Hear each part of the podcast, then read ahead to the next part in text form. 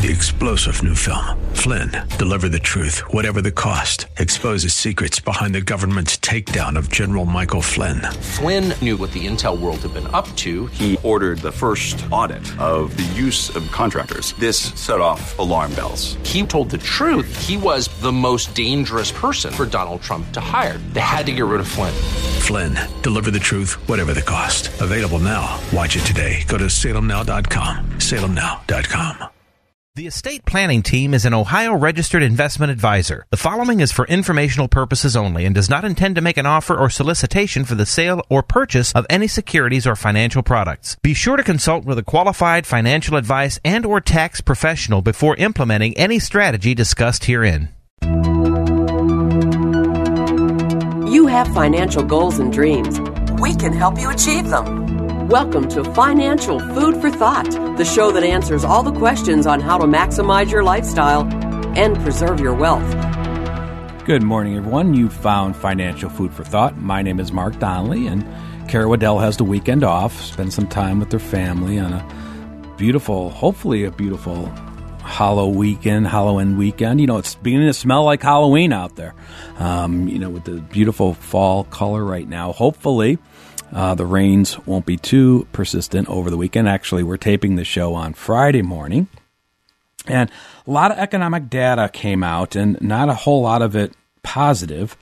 And we'll talk about inflation. And we got big inflation data this week. We got the PPI, the Producer Price Index, earlier in the week. And then yesterday we got the CPI for September. And not great news there, but it, it illustrates again what we've been seeing is it may be too early to say that inflation has peaked. A lot of people think, well, maybe it has peaked, but again, I think it's going to be a jagged peak, and that's what I've been talking about in this show for the last couple of months. And there's, I don't think some some months data is going to show some of the indicators are showing or a trend of down inflation, others trending up. Of course, you you have the difference between headline data and core data, with the core data excluding food and energy. And a lot of people say, well, that's not fair. Why would you look at that? Because we have to pay gas at the pump and we have to buy groceries.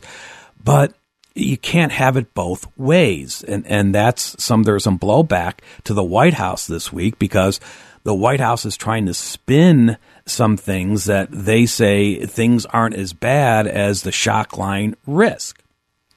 So we'll talk about some of those things. So this is financial food for thought brought to you by the estate planning team. The estate estate planning team has been uh, helping Cleveland families build custom financial plans for over 35 years. We're an Ohio registered fiduciary planning firm. Um, we are not investment advisors. We're not here to talk about what stocks or bonds or mutual funds or gold to buy. That's not what we do. Um, we have a lot of our clients already have somebody, a professional investment advisor in place, or they perhaps are doing it themselves.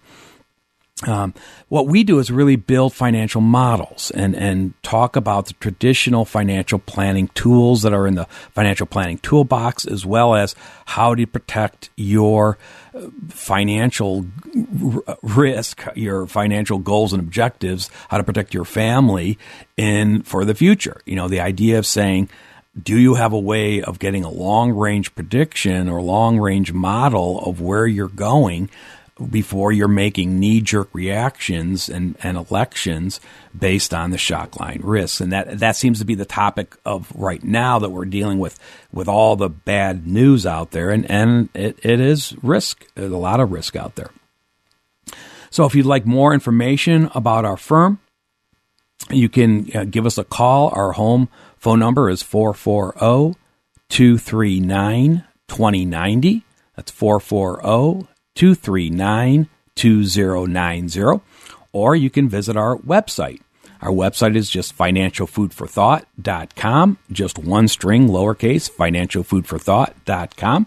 On there, you can find financial articles, there's calculators. You can also link to these radio show podcasts. All right. And the, the, the radio station keeps a good bank of them, and you can listen to them at your leisure on the internet. And, uh, and if you can't listen live or when this show is airing over the weekend on Saturday mornings at 9 a.m., and you can go back and listen to previous shows. You can also sign up for a free, no obligation consultation. That can be done in person, or if you're still, you know, a lot of people are still con- concerned about the Rona risk, and now we're going to flu season, we can certainly do that by telephone, um, whichever your preference is. And if you want, you can sign right up on for a consultation on our website, financialfoodforthought.com, or you can call us at 440 239 2090. Just leave a message and someone will get back to you on Monday.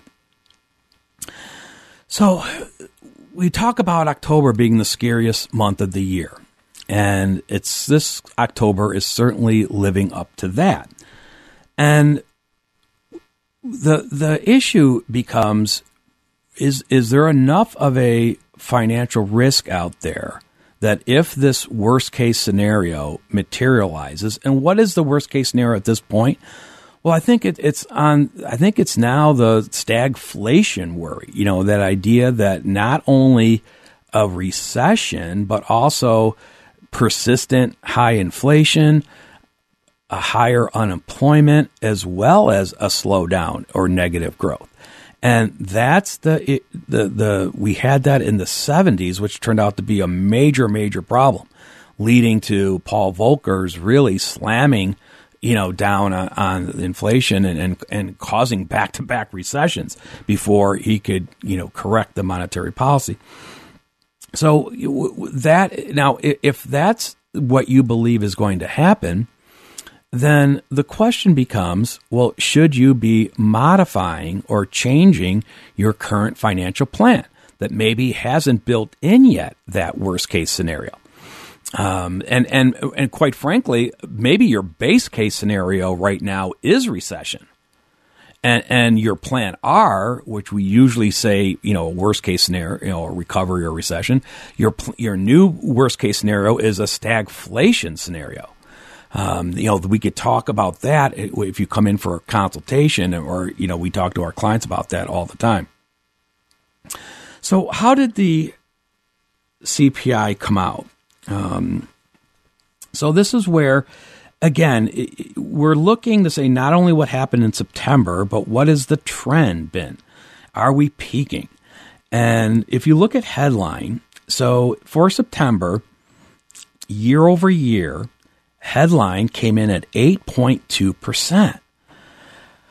That is slightly better than the previous 8.3%, which was slightly better than the previous 8.5%, which was better than the June, which a lot of people said was the peak at 9.1%.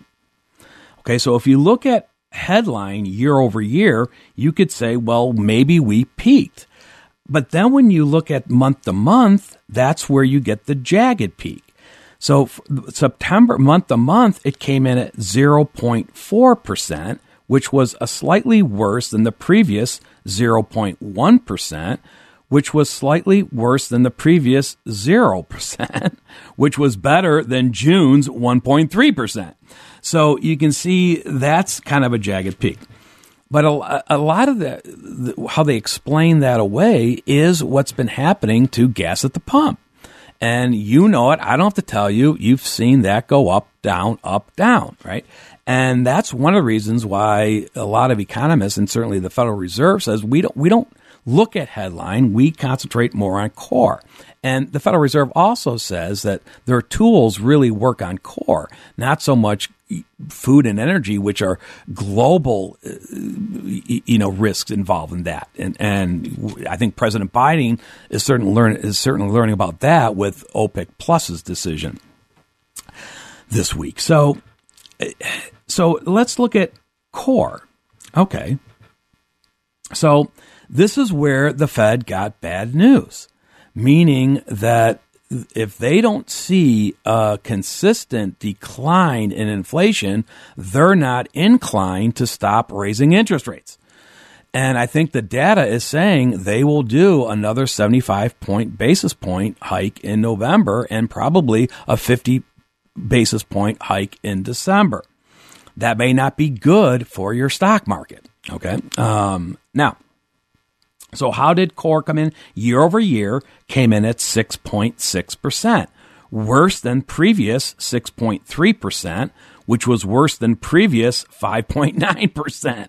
That was the level in that June where so where we thought June might have been the peak in core, it didn't turn out to be the peak. All right, that is not good news. Um, now, if we look at month over month, it came in at 0.6%, matching previous 0.6%, which was worse than the previous month before that, 0.3%, but that was better than that June high of 0.7%. So again, the jagged peak.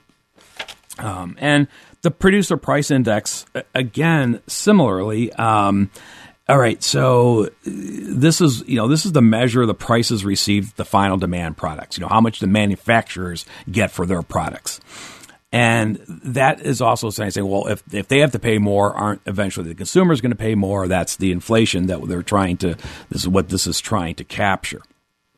So again, headline actual uh, year over year came in at eight point five percent which was slightly better than eight point, the previous 8.7%, but missed expectations of 8.4%.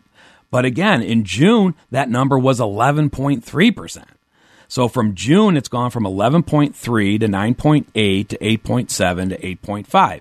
Again, a trend saying maybe did we peak in June. Um, so you know it, it's hard to to say, but this is what we try to look at and say, you know, is, is, there is there enough data that we can say yes, we we can make a better determination if inflation has peaked or if it has not peaked, and and certainly then you can see, well, wow, what about the volatility? And and again, in recessions. Um, it's it's very often you're going to see a lot of volatility. Just look back to uh, most recently, you know, 2008, or you could even look back to you know the Rona recession in 2020. And how and how deep or how much of a peak to trough do we normally see in let's use the benchmark S&P 500 how far mark do stocks come down in recessions well if you look over about the past 11 recessions the S&P 500 decline peak to trough was range on from about 14% decline to 57% decline. That, that's what hurts, the 57% decline. But if you look at an average decline over the last 11 recessions, it would come out to be about 27.5%. Well, we may be there by the time you listen to this uh, program. We're taping it on Friday morning. We may already be there for the S and P 500 year to date. Um, it, it, you know, could be 24, 25 percent already. Not far off that averaged, you, you know, decline over the last 11 recessions. And certainly, the volatility has picked up. Now, how one of the ways that Mark Donnelly, I look at volatilities, I keep track on the amount of trading days where the S&P 500 from you know open to close moved more than 2 percentage points, either up or down. Not intraday, you know, between opening and close. So, how many have we had through October 13th, yesterday? Because I don't have today's, you know, obviously. Um, all right, we had 37 days where the S&P 500 moved up or down more than 2%. That's pretty roller coaster. Uh, and what even indicates more of the roller coaster, of those 37, 18 of those days were up and 19 of those were down. That's what I mean by the roller coaster. Up and down, up and down. Now, we also, how about parabolic moves? That's when there's a 4% open to close movement in the S&P 500. We've had two of those year to date, and both of those were down. All right. Um, just to compare, if we look back at 2008, you know, everybody remembers the Great Recession. What was happening that year? Well, in that year, we had 74 days where the S&P 500 was at a 2% movement, 29 of which were parabolic. And, and with an end of the year, you know, 20 uh, or 38.5% drop in the S&P 500. Year to date right now, the S&P 500 is down about 23%. Now, but some people say, well, Mark, I, I thought the market bounced back this week because, you know, we, we saw some up days. You know, a couple of those 2% ups happened in October and in the same week of October. And so what's going on there? Well, is, you know, that's a good question. Does that mean that we were at the bottom and everything was going to be fine after that? Or was that just a, what we call a bear market rally? Uh, was it more of just a uh, profit takers, t- market timers? Was it high frequency trading? Who you know, you know the the robots that just say if they can make a half a cent uh, uh, uh, per share trade in the next blink of an eye, they don't care if it's up or down. They're going to do it based on trend analysis that only a computer can work that fast. That's that high frequency trading. Is that what's going on? I don't know. Or was it a dead cat bounce? Now, that's a funny term if you had not heard that before. And what is a dead cat bounce? Well, a dead cat bounce is when you're in the middle of a bear market and all of a sudden the market jumps really high, right back up.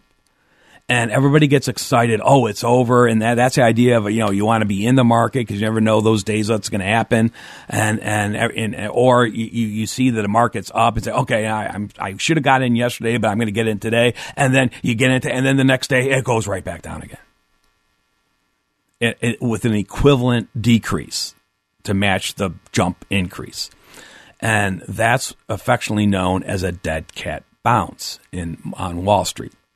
Now, is that what we had? Well, typically, what I don't know if there's a technical definition of a dead cat bounce, but to me, it's more the idea that you had consecutive days where you have big swings up and swings down. In other words, and the complete roller coaster, you know, all the way up, all the way down, all the way back up, or the other way, all the way down, all the way up, all the way back down. That's really more how a roller coaster works. You start low, go all the way up, and you wind back up down. But the, the, the key is that it's, it's significant increases and decreases, and it's also very quick, very consecutive. It's not a week apart. It's days. It's consecutive days. So what happened here in October? So okay, well let's see. So on and and actually it keeps um yeah. So let's see. So if you go back to the end of September and and so nine twenty nine the S&P was down 2.11%. Then on 10/3, the S&P was up 2.59%. Then the next day, 10/4, October 4th, the S&P was up again 3.06%. Okay, so that was a 5 um, 5.6% increase in those 2 days. People are saying, "Okay, now that, and, and time to jump back in." Well, then on the on October 7th, S&P was right back down 2.8%. So, is that a dead cat bounce? I'm not going to put that into my category of a dead cat bounce. I think that might have been more of a bear market rally or just trading on headline news um, and, and, things like that. Now, because one, it, it wasn't exactly consecutive days, and two, okay, 2% movements. Uh, all right. Well, but we, like you say, we have, like I showed you, we have a lot of 2% movements in any one day. None of those were parabolic, by the way. Um, now, but as, as a post example, let me give you what I do think was an example of a dead cat bounce that happened in 2008. Okay. So on November 12th of 2008, the S&P was down 5.19%. Ouch. Okay. The next day, and, and let me go back to even the 11th. I'll go back to November 11th because that was a double digit day or a 2% day. So on November 11th, 2008, the S&P was down 2.2. On 11 12 08, it was down another 5.19. Uh, okay. Then on 11 13, these are consecutive days. On 11 13, it jumped 6.92%, almost a 7% increase on, on the 13th. Then and then on the next day, the 14th, it was down 4.17%. That was consecutive, you know, 7% decline, 7% re- recovery, a 4% decline. And then it went further south after that. That may be more historically a dead cat bounce.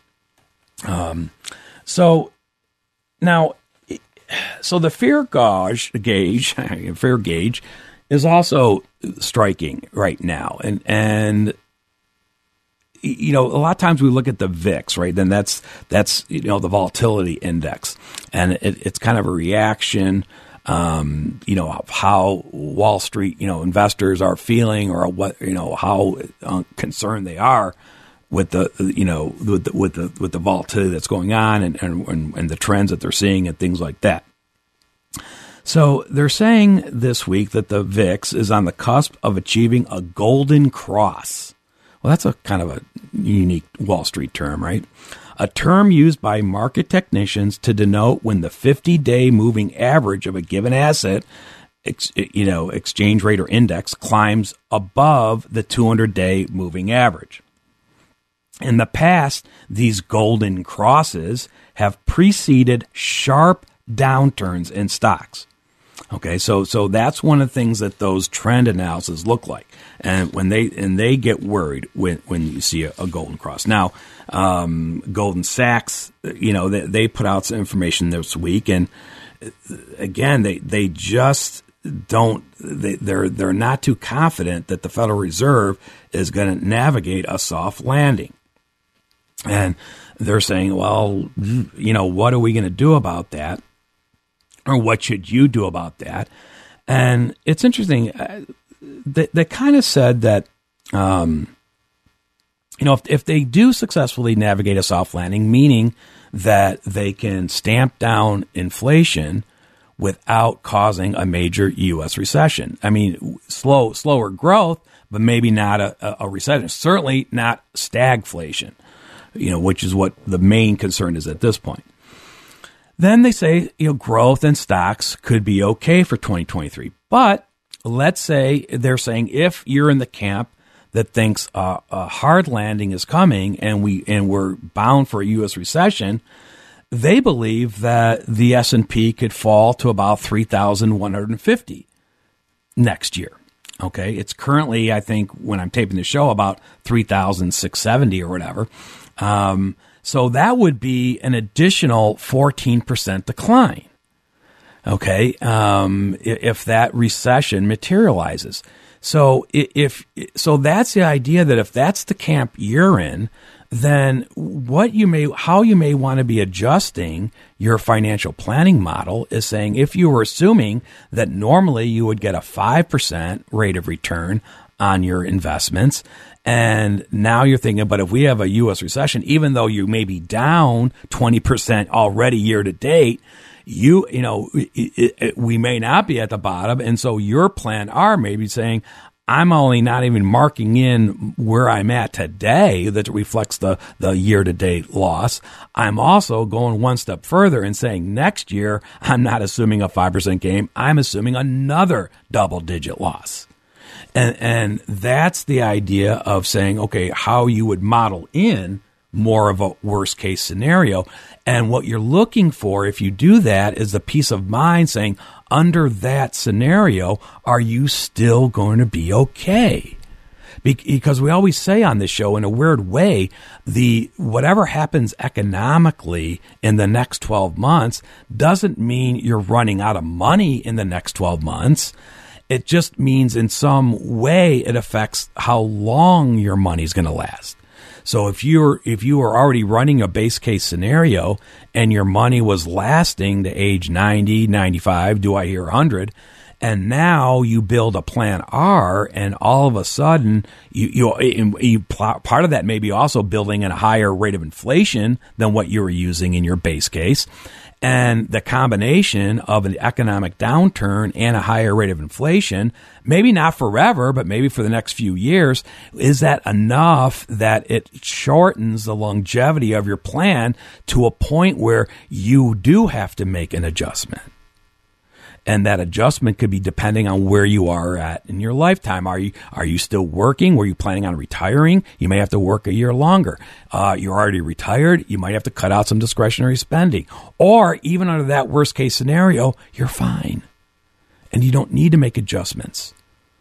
All right, that's what good financial planning is about, and that's what we try to help our clients understand. All right, so you're listening to Mark Donnelly, and this is the estate planning team's financial food for thought. So, if you'd like to get learn more about our process and how we build financial models, which we've been doing it for 35 years, and helping Cleveland families work through these these risks and these economic downturns, you can give us a call at our office. Our home phone number is 440 239 2090. That's 440 239 2090. Or you can visit our website, financialfoodforthought.com. And you can sign up for consultation. You can listen to previous podcast radio shows. And if you, and, and not all clients who come to us are looking to build a 30 year financial model. Sometimes they're coming to us because they have a particular issue they need to work on right now. And a lot of times that could be if they weren't planning on retiring and, and it was a forced retirement thrown upon them, or perhaps an opportunity for a early retirement that their company is, is offering. Or it could be they're reaching a milestone age, whether that be age 65 in Medicare, or it could be 72, now the new required minimum distribution date. Or it could be at this time of year, we talked a lot about year end planning. And this is what we're very busy right now with our clients, helping them look for opportunities in a, a, rough economic time that can hopefully help them save a little bit of money on taxes or perhaps give them a little bit more cash flow without you know you know hurting them financially or you know along those lines. And that's uh, there's still time for that but we're running out of time for that. Because if you are going to do some year end planning, the calendar is now working against you because you're running out of business days to get things done. So this is why this is one of the peak times for us is that we, you know, this October, November timeframe. And, and of course, you, you might want to get all this stuff done before you get into the, you know, holidays, Thanksgiving, Christmas, New Year's, that type of thing. So if you would like to do that, again, you can call us at 440-239-2090 and we can try to find you a slot that we have available still for a year-end planning. And I want to talk, I'm going to do a case review about year-end planning. Um, and I, hopefully I'll get through it all today. If not, I'll continue it in the next week. But before that, just uh, there is some good news, I guess, silver lining to the inflation is that we did get the Social Security COLA adjustment announced this week, and no surprises. It came well, it came in at eight point seven percent, which is what the expected number was going to be. And that's coming off this year's increase of 5.9%. So that back to back years, that's a pretty nice jump in Social Security benefits. The White House tried to take a victory for lap a victory lap for that. But again, they were somewhat, you know, called on the carpet because, well, the only reason why your Social Security COLA adjustment is so high is because inflation is so high. Don't you get it? yeah, yes, there is some truth to that. But at least you can now, if you're running a model, you can now update your model because we have known data. Um, the uh, that and, and, along with we already discussed on this show how Medicare is getting a little bit of rebate your Medicare premiums it's going down three point uh, about three percent. Um, so if you're paying $170.10 a month for Medicare B this year, that number, that cost will be $164.90 next year. Now, if you're running a mouse, so this is how we do that uh, on an estate planning team is okay, well, I'm not going to assume just because the Social Security COLA adjustment for next year is 8.7%, I'm not going to go crazy and build that into my next plan, assume it's going up that much every year for the next 25 years. Okay. Um, we look at more of a, you know, maybe we want to annualize that a little bit.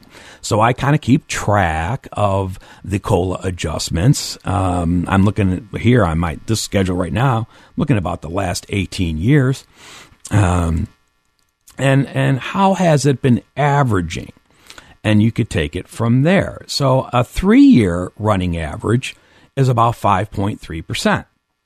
Okay. A five year running annualized average is about 4.06%. Okay. How about a 10 year? And a lot of times I like to use 10 year. Okay. 10 year annualized Social Security COLA is 2.58%.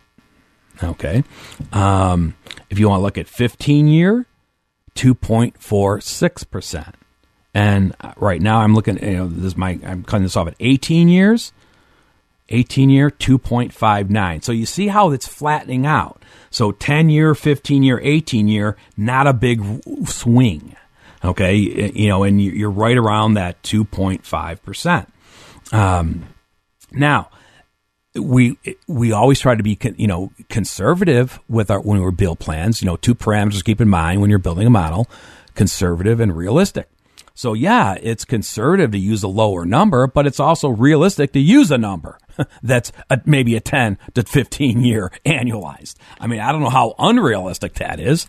Um, it may be unrealistic to assume 8.7, right, going forward.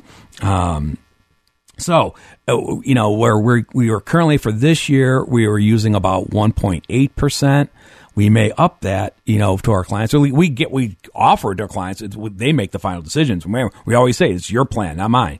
Um, and the revision may be around two and a half percent. Um, all right. So that's just something that we watch and say, and, and that's a good example of, you know, the financial, the discipline of financial planning isn't that you do a financial plan model once and put it in the sock drawer for 30 years. The idea is that you have a running way to measure your progress. And when reality changes one of the assumptions you, that you made, you know how to go back in and make the adjustment in your long range model and then rerun it. That's how, you know, that's the active part of it. We are very active planners at the estate planning team. And a lot of times we always talk about coordination of advisors. And so my case review, so this this was a client that came to us earlier this year, first time client or new client, I should say. And what, what had happened was they got a very nasty surprise when they filed their 2021 tax return. And the nasty surprise was that they not only owed money on April 15th, but all of a sudden they had a huge quarterly estimate that their CPA wanted them to pay. Um, and that combination, um, you know, was devastating. So they owed, uh, you know, between federal and Ohio, they owed about nine thousand dollars on federal and about thousand dollars in Ohio plus their first quarter estimate was an 11,000 for federal, 2,500 for Ohio. So that was a $23,500 tax bill in April 15th that they weren't expecting. Ouch.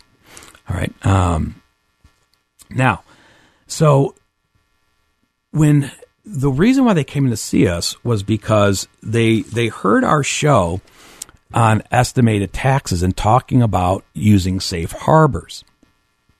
And I always try to do that show. If you want to go back and listen to our podcast, you can get our podcast at financialfoodforthought.com and hit the podcast button. I always try to do an estimated tax show on the Saturday before the upcoming quarterly estimate. You know, of course, the quarterly estimates are April 15th, June 15th, September 15th, and January 15th. So looking back on the calendar, usually the Saturday before that, I do a, you know, I may, I don't know if I hit all four a year, but I used to get, I, probably three, if not four. And, and they had listened to the September show and it got them thinking because they, they had already, you know, they were saying, well, I, you know, why am I, uh, you know, do I have to pay this huge quarterly estimate. because what I said on that show, the light bulb went off and said, I think Mark's talking about us, uh, meaning that what happened last year wasn't what was going to happen this year. And then they realized why they were paying high estimates was because of last year or what we call the previous year safe harbor, as opposed to jumping over to a current year safe harbor. Now, so they came in for a consultation and we said, yeah, bring your tax return. And they did. And we started looking at it. And sure enough, we, you know, looking at what happened, you know, I noticed that they did a big Roth conversion in the previous year.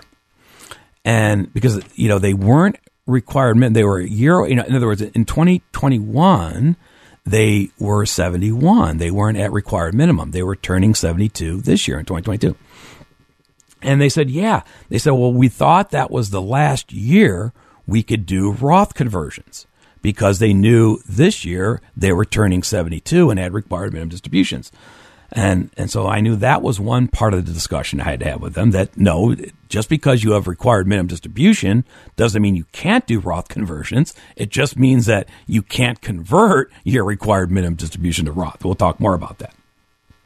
Um, also, I saw that they had relatively large capital gains. Again, not an unusual phenomena for our clients or U.S. taxpayers last year. There were huge capital gains last year, much higher than normal. And that's what happened to this couple. They, you know, they when it, when I asked them about that, and they said, yeah, they they were you they they had a professional investment advisory. They had one one advisor was was managing their IRAs, and another different one was managing their non qualified investments.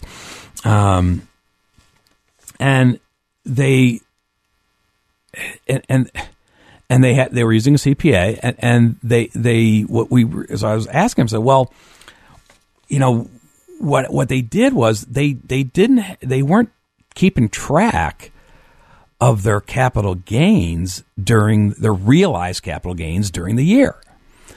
And the, again they were they were in 2021 they were just making, again, estimated payments based on what their CPA told them to do. And it wasn't that they weren't that high.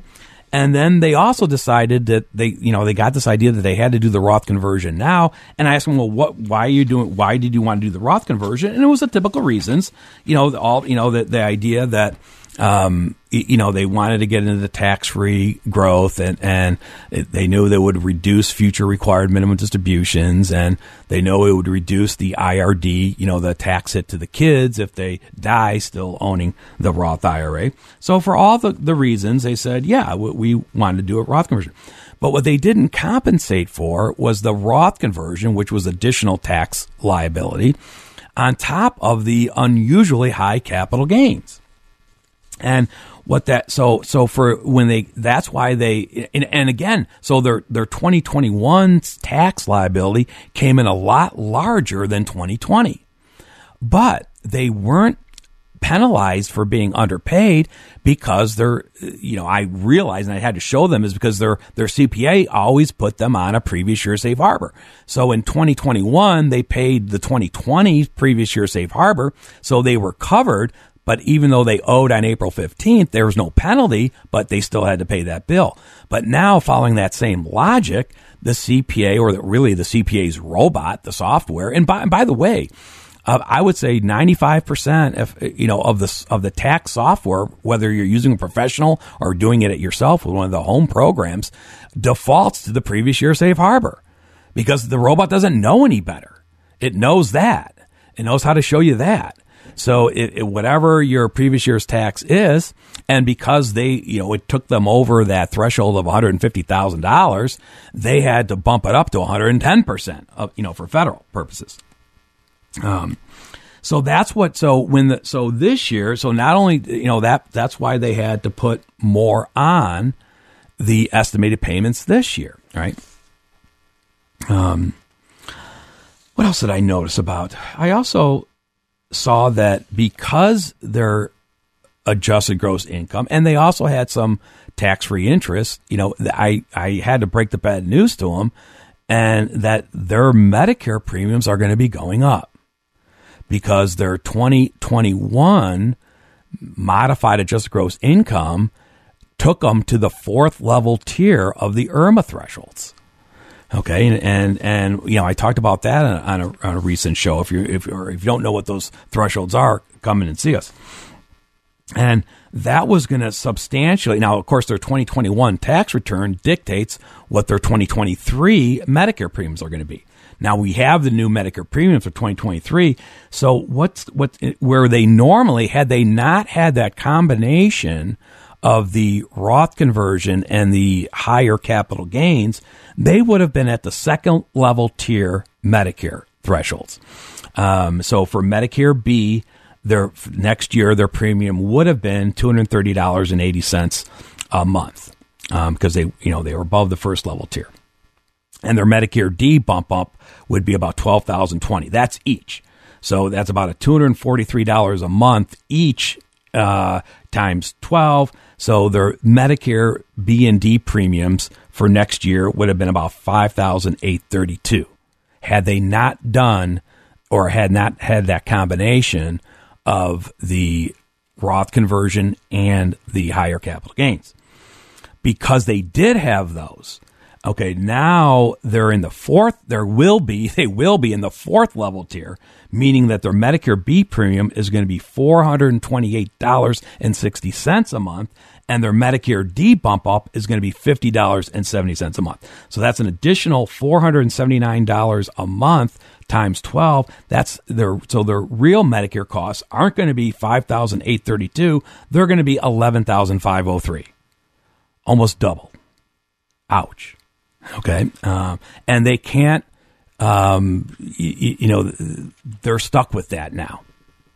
They can't appeal that. You, you know, capital gains and Roth conversions, you can't appeal and say, well, to, to Medicare and say, I, I, you can't use that return because I did a big Roth conversion that year. I don't plan on doing a Roth conversion now. No, that's, you know, certain things you can appeal, like life changing events. You know, you, you, uh, you the, the most common one is you know, two years ago you were working and in the current year you're not, you know, and obviously you can prove that and say you can't use that. That that's fine, but capital gains and Roth conversions aren't appealable for the IRMAA threshold.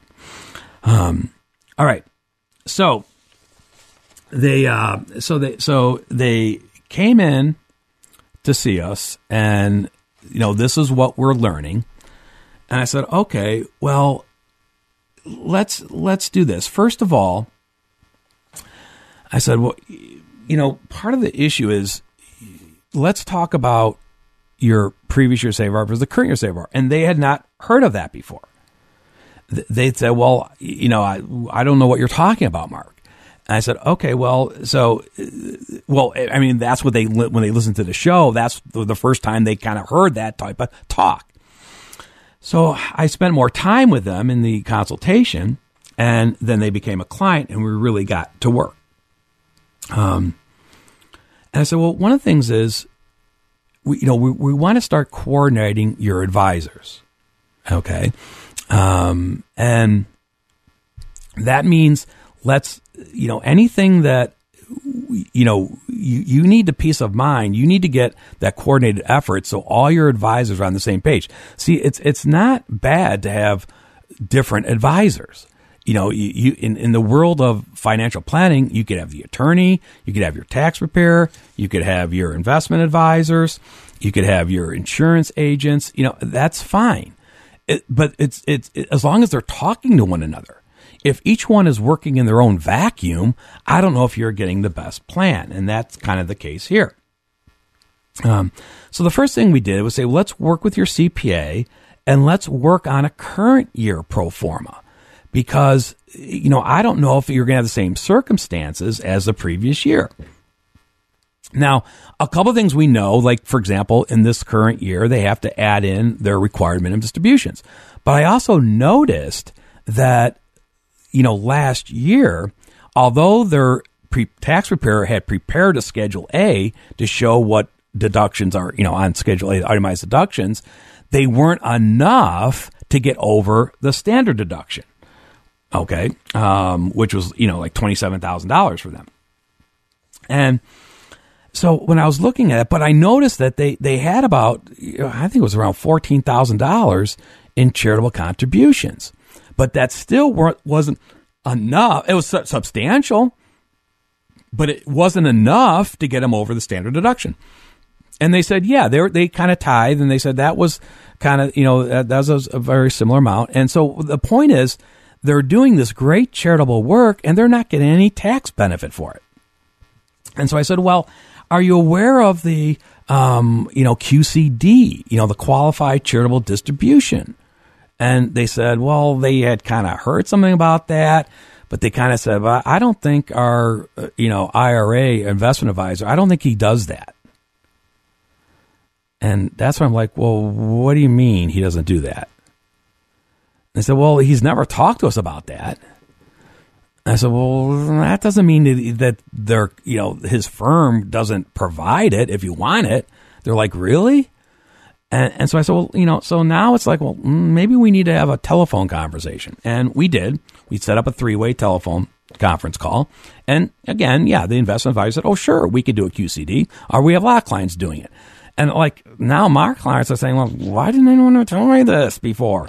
Um, because now that they have a RMD and they, they still want to do their charitable planning and they want to get some tax benefit for, they could do the QC. That's where you direct part of your IRA, or your, in other words, in this case, part of your required minimum distribution. His required minimum distribution was going to be twenty-seven thousand. Hers was going to be about six thousand. Okay, the, you can ha- tell your IRA custodian, hey, don't send the required minimum distribution to me. Send it directly to the charity that I'm telling you to send it to. And that's a qualified charitable distribution. And the benefit of that is that washes out. You don't have to report that as taxable income on your tax return. It lowers your adjusted gross income, which lowers your thresh, you know, that keeps you in those thresholds you don't want to go through. Also, it gives you a little bit of Ohio tax benefit because normally Ohio, as you know, doesn't give you charitable deductions, but Ohio begins a start with your federal adjusted gross income. So if you by your QCD are lowering your federal adjusted gross income, in essence, you're lowering your Ohio tax liability. So you're getting a backdoor benefit from Ohio as well. So they looked at that and they said, okay, well, they wanted to keep that same level. So they, you know, and of his $27,000 required minimum, he was going to do a $10,000 QCD and hers was 6,000. They just decided to do that all to QCD. So a total of 16,000 QCD. Now that still leaves them um, so she's so she's completed her required minimum when that gets done. He still has seventeen thousand dollars to go. Okay. But now you can see we can start building this. Re, you know, now that we know this is going to happen, we can start shoring up our current year tax pro forma, right? Okay.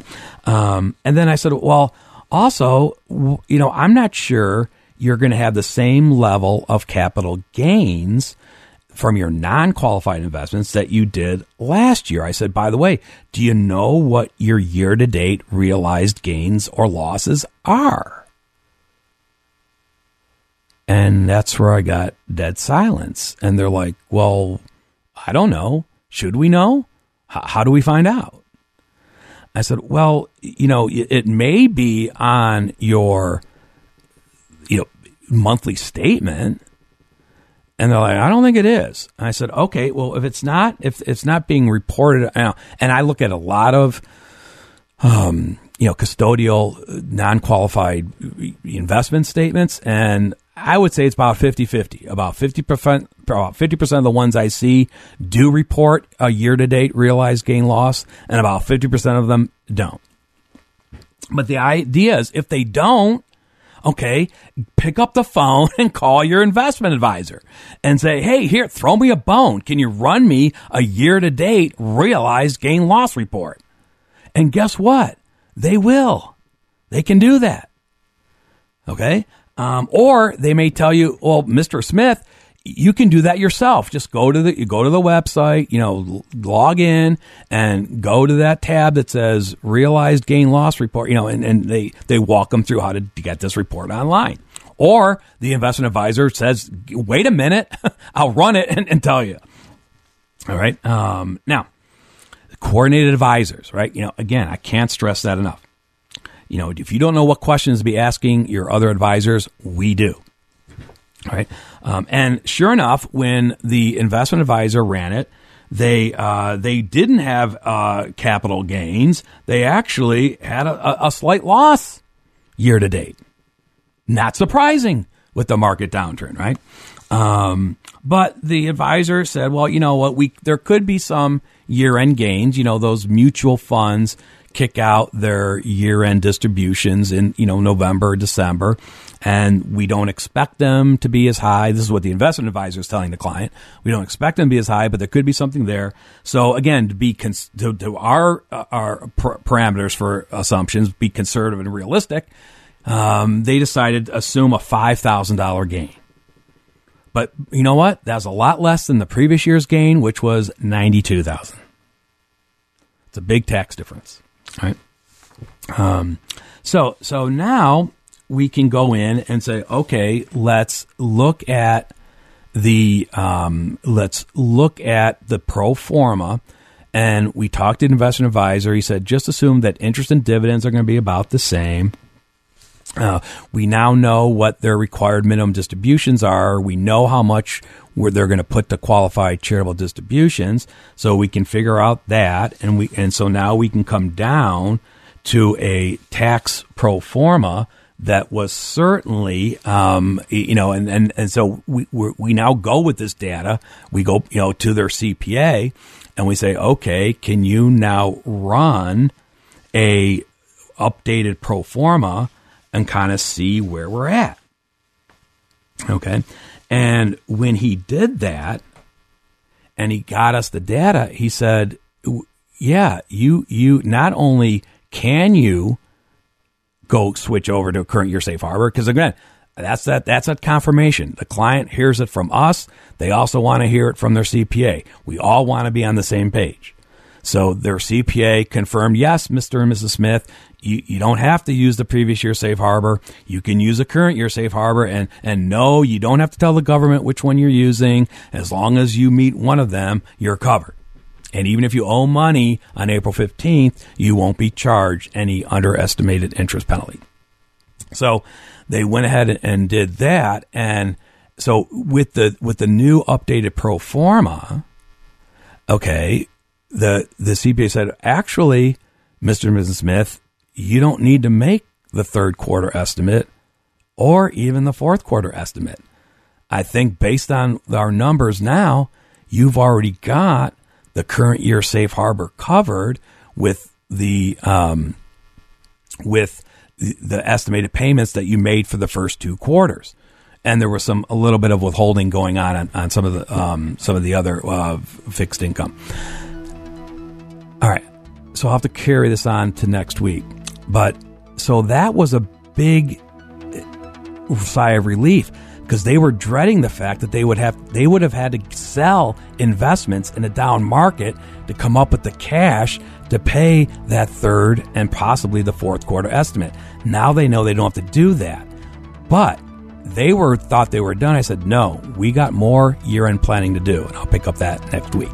Okay, have a good week everyone. Tune in next week for more financial food for thought. For more information about the show, for estate planning or upcoming seminars, call the estate planning team at 440 239 2090. Thanks for listening.